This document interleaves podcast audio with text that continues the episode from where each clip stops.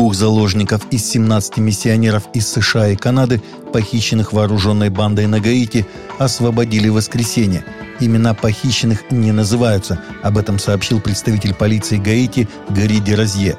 16 октября вооруженная банда похитила 17 миссионеров из Северной Америки и членов их семей, включая детей, недалеко от Порт-Апренс в Гаити. Благотворительная организация Christian Aid Ministries призвала всех молиться о мудрости, поскольку переговоры между американскими и гаитянскими властями все еще продолжаются. Посещаемость онлайн-богослужений снизилась на 90% от своего пика во время пандемии. 9 из 10 церковных лидеров называют снижение посещаемости онлайн-служений своих церквей серьезным – Многие из них говорят, что снижение составляет не менее 90% от пика посещения онлайн-богослужений во время пандемии COVID-19. Об этом написал основатель Church Answer Том Рейнер. Хотя мы, безусловно, ожидали, что многие члены церквей вернутся к офлайн посещению богослужений после карантина, мы не были готовы к столь масштабному упадку онлайн-служений. Причем этот спад произошел независимо от платформы Facebook, YouTube и других, говорится в статье. Английский историк и писатель заявил, что Западу есть чему поучиться у преследуемых христиан. Историк и автор книги «Доминион. История об одной революционной идее, полностью изменившей западное мировоззрение» Том Холланд выступил на лекции Всемирной правозащитной организации Open Doors в Британской библиотеке 17 ноября – на вопрос о том, как христиане на Западе могут девестернизироваться, он сказал, что один из способов – подумать о христианах за пределами Запада и об их отношении к вере. Ученый объяснил, что по-новому стал относиться к христианству после посещения Северного Ирака, где он видел разрушительные сцены преследований христиан и езидов со стороны исламского государства. По данным нового отчета ОБСЕ от 16 ноября, число преступлений на почве ненависти к христианам в Европе резко возросло в 2020 году, пишет Седмица со ссылкой на Catholic News Agency.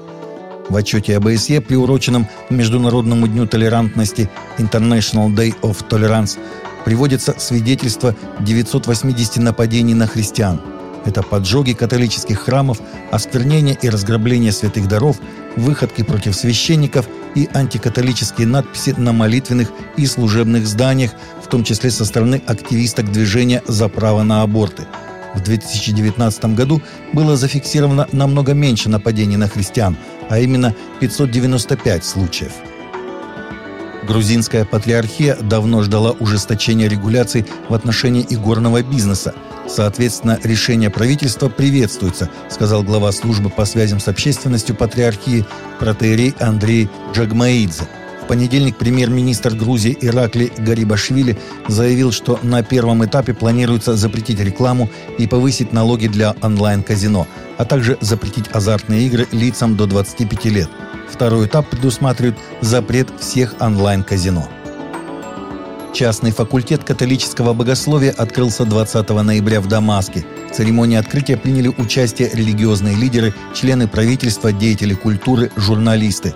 Выступая на открытии факультета, Мелькийский патриарх Юсеф Аль-Апси отметил, что оно стало возможно благодаря указу, принятому в мае 2019 года президентом Башаром Асадом. Об этом сообщает агентство «Сана».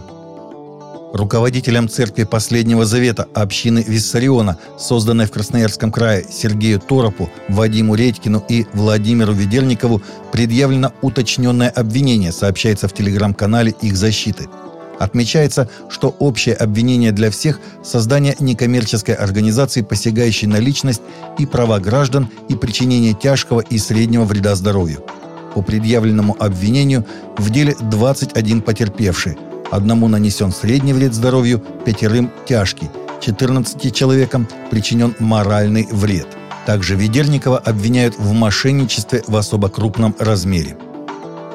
В воскресенье ежегодный рождественский парад в Бокише, штат Висконсин, стал смертельным после того, как автомобиль «Форд» совершил наезд на демонстрантов. Под колесами погибло 5 человек и было ранено более 40. Согласно видеозаписям многочисленных очевидцев и официальной прямой трансляции мероприятия, красный Ford Escape ускорился и пронесся через толпу людей, сбив десятки человек, в том числе маленьких детей.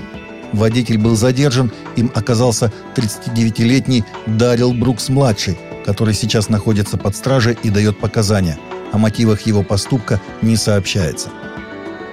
Христианин из Пакистана, который был заключен в тюрьму почти на 10 лет по обвинению в ложном богохульстве, был освобожден 9 ноября после того, как высокий суд оправдал его. Но сделано это было тихо, чтобы избежать исламистского возмущения, сообщил его адвокат. Пожизненное заключение 37-летнего Саджа Масиха Гилла было заменено смертной казнью 10 марта под давлением исламистов. Его адвокат Джавед Сахотра заявил, что коллегия из двух судей Высокого суда Лахора 26 октября оправдала Гилла и на основании недостаточных доказательств распорядилась о его освобождении. В тюрьме христианин провел более 9 лет. Таковы наши новости на сегодня. Новости взяты из открытых источников. Всегда молитесь о полученной информации – Текстовую версию этого дайджеста христианских новостей вы можете найти на каналах в наших соцсетях.